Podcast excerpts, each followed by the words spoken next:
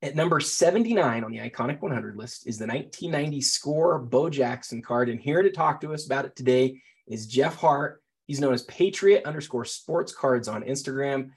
Jeff, I know you've got a, a great, well-rounded view of basketball and uh, you know, 80s, 90s football and baseball, but you've got a, a really good sense of, of really a lot of a lot of our hobby. When you think about this particular card with with Bo with the bat behind him and the, mm-hmm. the pads on, what do you what do you think about card number 79 on the list? Well, I'll tell you, I just go right back to when I was a when I was about eight years old, and I just think about pulling this um, in packs. It was a chase card. Um, also, my parents bought me entire big block set of uh, 90s 90s score, and um, you know for Christmas those are my presents. You know, and um, opening that up and then finding this as one of the cards. Um, so it just it just really I, I think combining baseball and football as well kind of melds melds that together and as I've grown older, I've appreciated it more now than I used to. Just thinking about the, um, you know, that it's, that it's black and white, and yeah, it is a little bit overproduced, but mm-hmm. at the same time, you know, it's from the junk wax era, not surprising. Um, so it's just, um, you know, to me, it's an iconic card. You know, the, as you talk about it, and you talk about it being from the junk wax era, the thing that's clear to me, and that this card really sort of emphasizes, is that iconic does not mean valuable. Iconic does not mean pricey. In some cases, they, they go hand in hand, but there are cases like mm-hmm. this one where you have an image that really represents a whole era.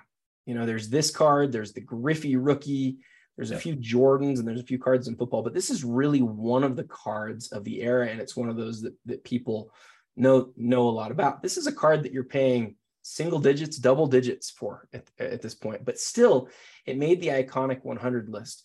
You know, as I think about as I think about that, I wonder why do you think this is a card that has kind of stuck in our hearts and minds the way that the way that it has 32 years later? Yeah, I think it's what I mentioned before. You know, it's taking um, uh, culturally, you're taking multiple sports yep. and combining that together.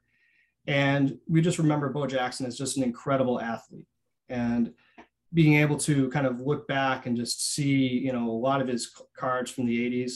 I think when people want Bo Jackson cards, this is what they think of when they were when they were younger. And I'm like, I want to own a copy of this card.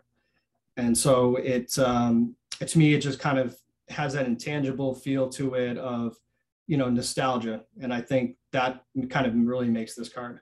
Yeah, I think I think that's really well said. I think the other thing that I would just add is that whenever we see things in the hobby that are really different, they're really unique, sometimes those are the things that we remember the most because the stuff that's done over and over again, it it sort of all blends together. Maybe we'll remember the first of a new type of thing, but but this card is different. Um, it's super recognizable. I'd also like to hi- highlight in, in our preparation for for looking at this card, we noted that Bo Jackson has a couple other cards from 1990 score. Again, uh, the Bo Jackson 1990 scorecard coming in at number 79 on the iconic 100 list. I'd like to thank Jeff for taking the time today. Tomorrow we'll be back with another guest for card number 78 on the list. And until tomorrow, happy collecting.